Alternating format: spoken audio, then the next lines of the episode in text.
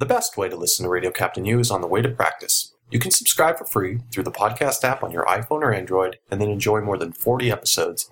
We'd like to thank our partners, including U.S. Lacrosse and the National Soccer Coaches Association of America, for their leadership in communicating sports science and technology. There's a lot more to being a successful athlete than learning technique and tactics. On Radio Captain U, we introduce you to the leaders of the sports revolution.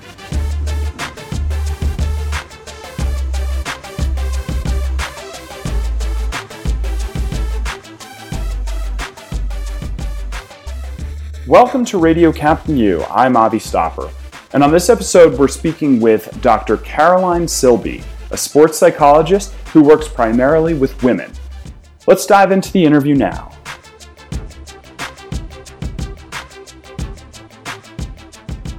All right, well, Caroline Silby, welcome to Radio Captain U. Today we're talking about some of the key areas in which you work with female athletes on the sports psychology side. So why don't we just start there with a slightly more broad question? What are some of the main issues that you see female athletes today dealing with that you think maybe are different from what you might encounter on the male side? Yeah, it's a great place to start and a wonderful question. I'm going to try not to answer it in a completely evasive way because there's so many unique issues that female athletes face. But I would say, you know, when you look at performance, you really have to kind of look at two factors. Personality of athletes affect the performance level and the outcomes that they have, and so do the environments in which athletes train. And so, with that said, in my work, I'm really, when I've had kind of the most impact specifically on female athletes, some of the personality traits that you see in successful female athletes can be slightly different than male athletes, and some of the things that they're looking for in training environments can be slightly different in terms of their needs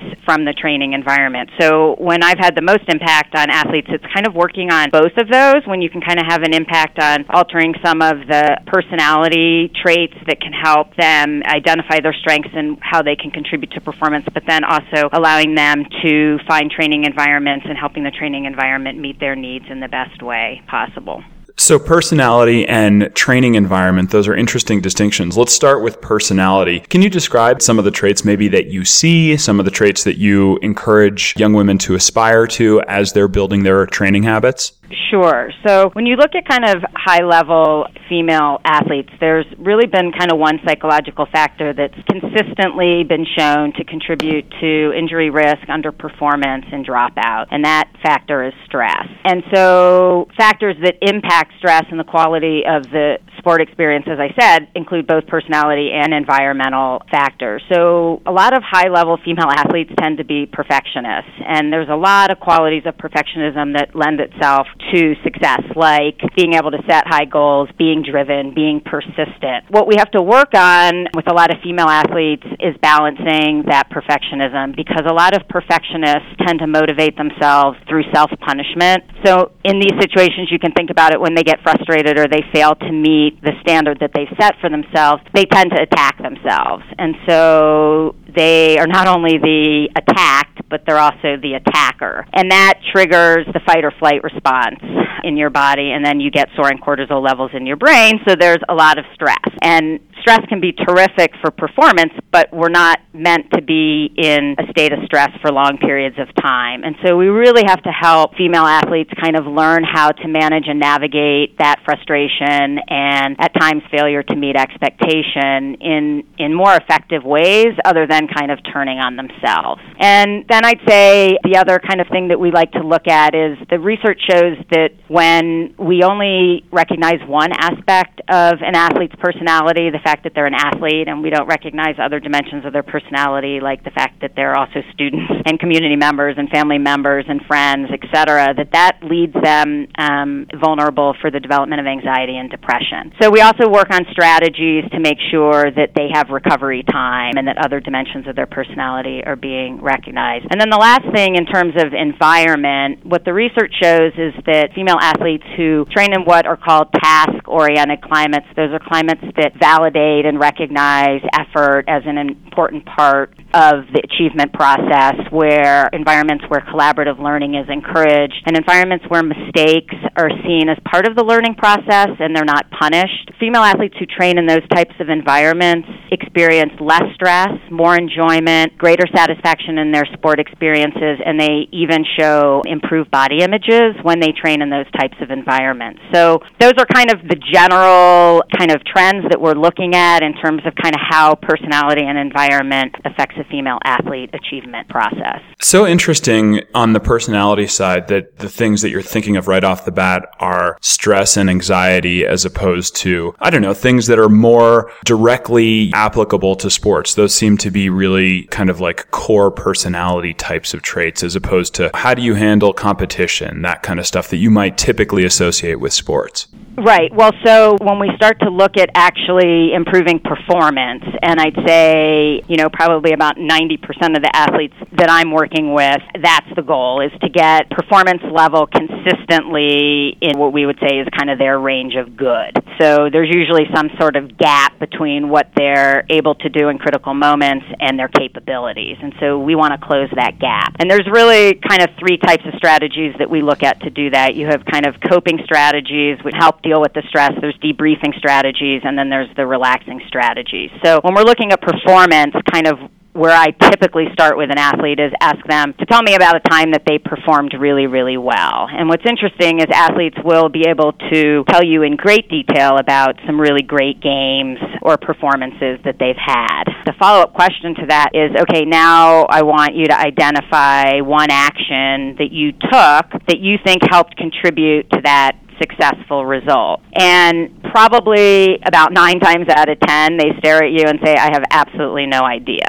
And so, if you think about that, if athletes can't identify one or two actions that they're taking to contribute to successful performance, how do we ask them to perform consistently well time after time? So typically, most female athletes look at performance after it hasn't gone well. And I think that that's certainly a useful time to look at performance. But we also can learn so much from performance when it's gone very well. And it becomes critically important, especially for high school athletes, to start to make the connections between their own actions and their successful results. Because that then lays the groundwork for being able to create consistent performance over time. I guess I'm also kind of drawing a blank when you mention that. Are you talking about broader actions like maybe I had a good day in school that day or, or things along that line? Or as I was going to practice, I had a good snack and a nice conversation with my parents or something along those lines? I mean, can it just be anything that correlates or corresponds directly or prompts that kind of performance? No, we're actually looking at more performance oriented kinds of things. So when you have athletes start to think about and describe what happens when they're playing in a great game, they're just having that moment, they're in that kind of flow state, and you ask them to describe what's happening, they will be able to start to kind of vividly tell you, oh yeah, you know, my mind is very quiet. You know, they'll use their own words to describe it, but essentially what they're going to describe is that they're kind of their mind and body are very connected. They're connected to the action on the field or the court. They're reacting by instinct and technical knowledge, things that they've been taught. They're not up in their own head. And it'll start to become very evident to them that that's what's happening. When athletes are not performing as well, there starts to be a disconnect disconnect between mind and body. So you can think about it almost as if they'll describe it to you as if their body's out there on the court or on the field, but their mind is almost like outside their body,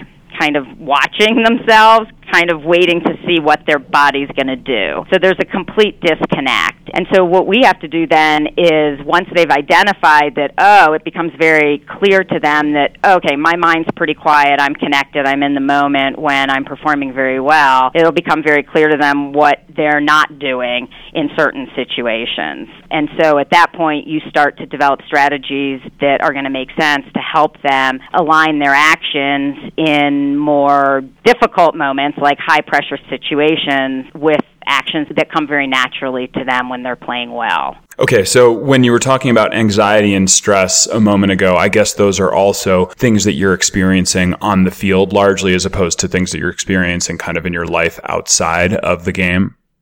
Right. Well, it can be both. So when you look at athletic performance and when people start to get stressed, typically they're focusing on things that are outside of their control. So that may be playing time, that may be what the coach is going to think, that may be who's watching them, that may be the opponent, and, you know, that may be them trying to qualify for the next round. So those tend to be things that they don't have direct control over. And so to manage that stress, what we really have to do is help these athletes identify their own internal strengths, the way they think, the way they focus, the way they breathe, the things they see in their head, their pre game routines. You have to help them see all the things about themselves that they do control that then help them manage those things that they don't control. So you're helping them using their strengths and controllable aspects of performance to then get the result that they want as opposed to solely focusing on the things that are potentially interfering with performance.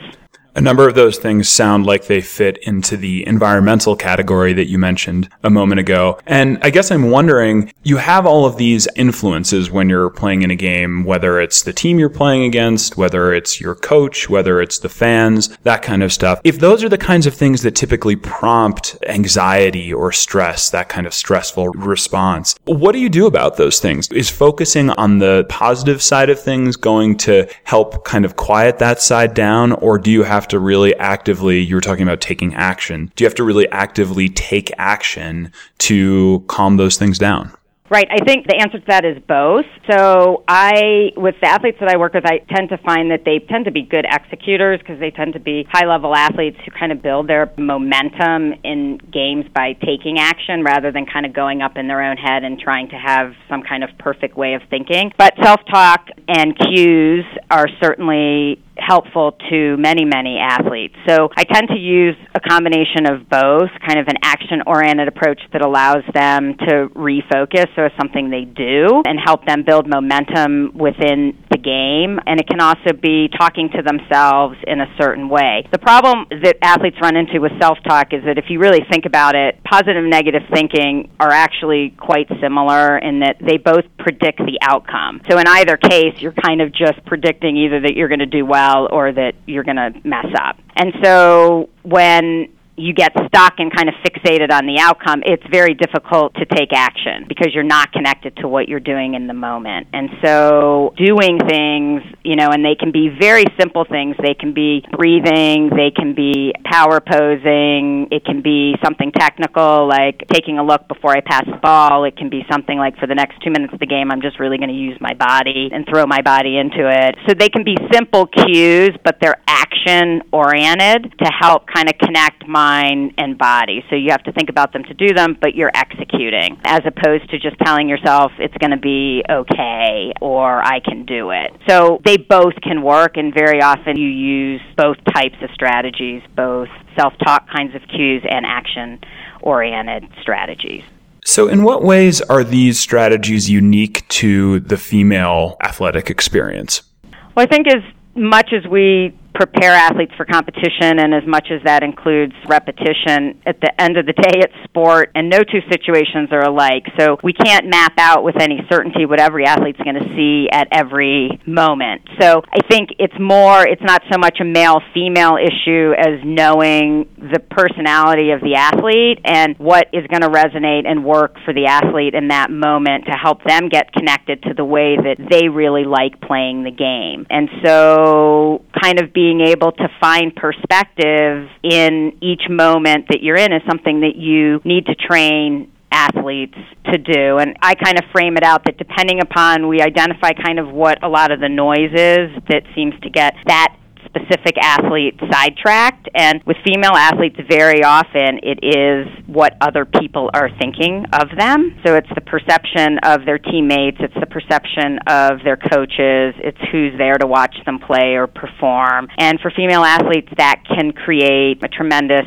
amount of noise. I'm not saying it doesn't for male athletes at all, but it is a big concern for female athletes, especially teenage girls. And so I kind of frame those things out as something I call them TBUs, and TBU stands for true but useless pieces of information. You know, so it may be true that your coach is going to be mad if you make a mistake, or he's going to take you, or she is going to take you out of the game, but it's also a completely useless piece of information because there are still positive actions that you can take in that moment to give yourself the best opportunity to play at your highest level. So I think it really comes down to more of who the athlete is more than kind of a gender issue. The idea of noise and having some perspective, I think is really an interesting one, but it also seems so hard because so much is going on at once. There are all of these inputs. There's what's actually going on in the game. There's what your coach is saying on the sideline. There's what the fans are saying. There are all these things going on and it's hard to balance all of that. And one of the things I guess I often wonder is in the midst of that kind of overstimulation where you've just got so much going on, how can you actually have the kind of perspective to process those inputs logically and constructively? Yeah, well, so this is something that we work on continuously, pretty much on a daily basis. And one of the things that athletes have to be educated a bit about is exactly what you're saying is that there's a lot of information coming in and much of it is information that elicits emotion. So as a result of that, athletes tend to view that as important and needing an immediate response. The majority of the information that's coming in during a game is really fairly unimportant. Um, what's important is what you're seeing on the field or on the court, and if it's a sport like figure skating or gymnastics, it's what you know you need to think about to give yourself the best chance of hitting the next next skill. So there's really not a lot of information that's important. There is a lot of information. And so we train that in order to, you know, one, the first step is just educating people that not all of those cues need response.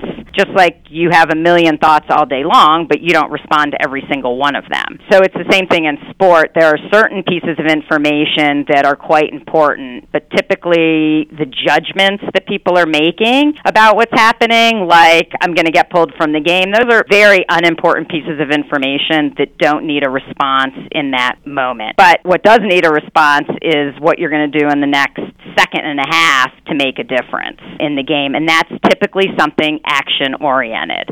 Um, I'm going to keep my eye on the ball. I mean, it's something that you can do immediately in that moment to move yourself forward. And so you train that on a daily basis with athletes. It's interesting because that seems so simple, and yet I would say that in so many cases, someone makes a mistake out on the field, looks over on the bench, sees the coach looking down or muttering under his or her breath, and then telling someone at the end of the bench to get up and warm up. And so rather than thinking about what really matters, you're focused on that instead. No, that's exactly right. And I think the first step is always awareness, and then the second step is implementation. And it always sounds easy when you're sitting down and talking to an athlete. You're exactly right. But actually doing it in that moment when there's so much stress and you're under so much pressure is extremely difficult and it requires a tremendous amount of practice and athletes practice it until the day they're finished with their careers. It's an ongoing kind of process and that's where experience really helps. I think that that's an important idea that practice is part of this, that it's not just like you go out and it happens, that it's something that you have to continually work on. Do you feel like that's becoming more mainstream, that people are actually practicing this kind of thing as part of their development? We all take it with a grain of salt that when you go to practice, you're actually, we're working on technique and maybe some tactical stuff. But do people work on this side of their game actively? And do you see that increasing? Yes, they really do. I mean, especially the elite athletes. I mean, I think there's very few, you know, now kind of the elite level who don't have some exposure to mental training throughout their careers. And and it's interesting because when you ask athletes, even young athletes, you know, nine, ten year olds, how much you ask them, how much of your sport performance do you feel is affected and impacted by your attitude, the way you think about it, things, the way you focus? They'll tell you anywhere from 50 to 99.9 percent of what they do out out on the field or the court is affected by their attitude. And so the next question I typically ask is, okay, well, so how much time each day are you spending working on your attitude?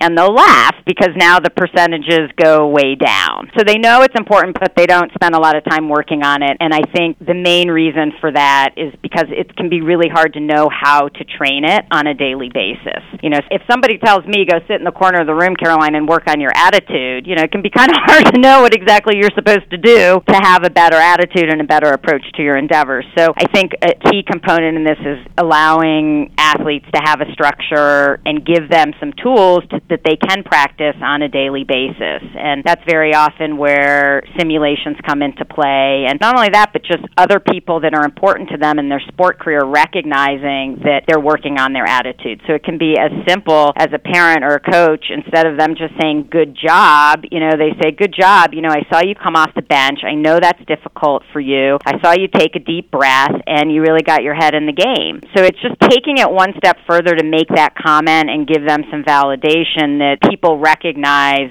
that they were working on that aspect of the game. Very often what happens is we say, "Oh, you need to work on your attitude, you know, why'd you miss that shot?"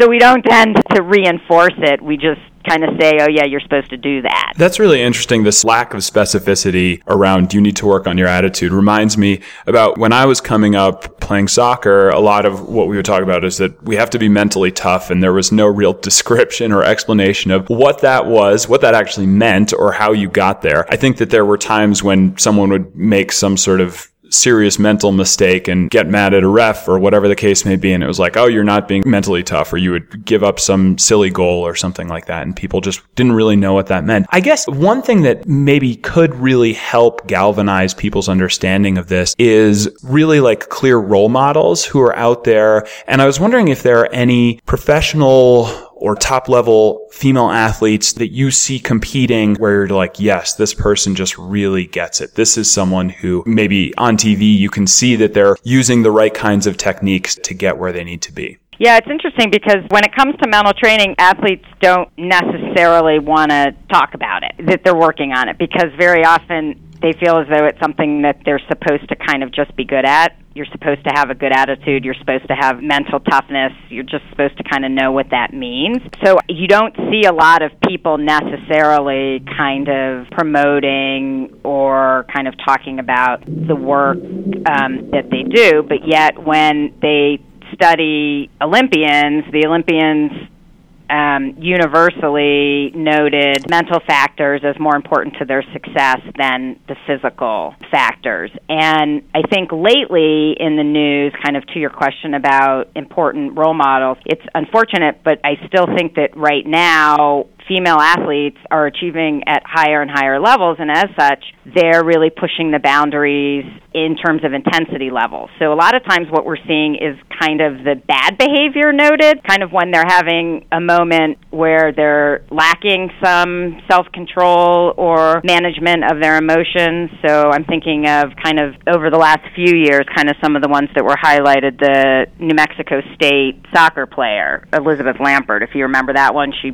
pulled the other girl's ponytail. They were both elbowing, you know, and so then that was in the news for months and months and months. And then Serena Williams when she yelled at the line person a couple years ago. So I think sometimes we kind of see in the media the breakdown as opposed to kind of highlighting what some of these athletes are going through and when they've really got it right. And I think part of that is that some athletes, back to kind of my point earlier, some athletes have a really hard time identifying what they did. They know it went right, but they haven't necessarily sat down to really kind of talk through. So when they're interviewed, they're not always able to articulate what they actually did mentally to get that positive result and or they don't want to share what they did because they'd like to continue to repeat that. Interesting the introspection goes on, I guess. To wrap things up, at the outset, you mentioned that there are these personality characteristics and then there's environment. And there, I would imagine some environmental things that you just can't change. You can't change if people on the sidelines are being cruel, whether those are fans or coaches. You can't change the environments involving the people that you're competing against. I think most of the times that's probably the case. You can change some environmental things, like you can change teams. You can can probably change coaches or teammates depending on the circumstances. And so I guess that's a question to kind of wrap things up. At what point do you encourage people to say, all right, well, there are some environmental changes that you can make. Go ahead and make them as opposed to saying, let's focus on those things which are most innate to you, which are anxiety and stress. Right. I'd like to start there with let's focus on the things that we can control because what you really want with on the environmental side, you don't want to react to events. You know, you need to look at patterns and differentiate between the two. So a coach being hard on you or taking you out of the game or you not getting some playing time, when that becomes a pattern, then that's something to look at frequency and intensity and, and how that's impacting the experience. But I think at first, you know, the reality is that all athletes throughout your career, it's going to be unlikely that you're always going to have the perfect environment, the boss that really helps and encourages you and is the perfect match. You know, you're going to go through some tough times, and figuring out how to navigate that is important. It's important to learn how to do that in sport, and it's important for long term success as well in terms of lessons to be learned in sport that you will kind of play forward later in life. So, I think there's a lot of lessons to be learned when the environment is not necessarily a good fit. But at some point, there do come times when it's harming the quality of the experience and the actual level of performance. And so you have to be able to kind of weigh those and balance those and see is an environment change really going to help and is that really going to make a difference? And I think when you can talk that through and see it when an athlete is open and able to go in with an open mind to an environment change, that sometimes can have an impact. But the timing has to be right and the patterns, I think, really need to be there. It can't be, you know, the coach pulled me, so now I'm going to go change to another coach. You know, that's not an appropriate way to kind of assess. So it's really as a last resort. So focus on those personality aspects. And I guess in that vein, are there techniques that you encourage for women or girls who are starting out on this path? Are there techniques that you recommend as they start to try to understand and grapple with some of these things that prompt anxiety and stress and how exactly they should go about them? I think you can really think about it kind of in three performance areas that you want them to initially work on. It's control, being able to learn how to focus, identify and focus on what they can control about performance. The second one is really the consistency piece, being able to consistently on a daily basis manage your way through frustration so that it doesn't interrupt the training. And then the third piece of the puzzle is confidence and really working to use your positive actions and self-talk and your body language, etc., to build that confidence. So control, consistency, and confidence tend to be the three kind of target areas that we work on right away. And there's probably a thousand strategies to kind of do each of those things. And if you think about it you know the more you focus on what you can control the more consistent performances and the more consistent performances the more confidence an athlete becomes. And so they all interact and the more confident you are the easier it is to focus on what you can control. So they all three have a lot of overlap with them well, it sounds like a great place to start. And as we start to think about how young girls and women can get more out of sports, this is a great primer. Dr. Silby, thank you so much for joining us. Yes, thank you for having me. It was fun to talk with you. Thank you for listening. We hope that Radio Captain U helps you be more successful on the field.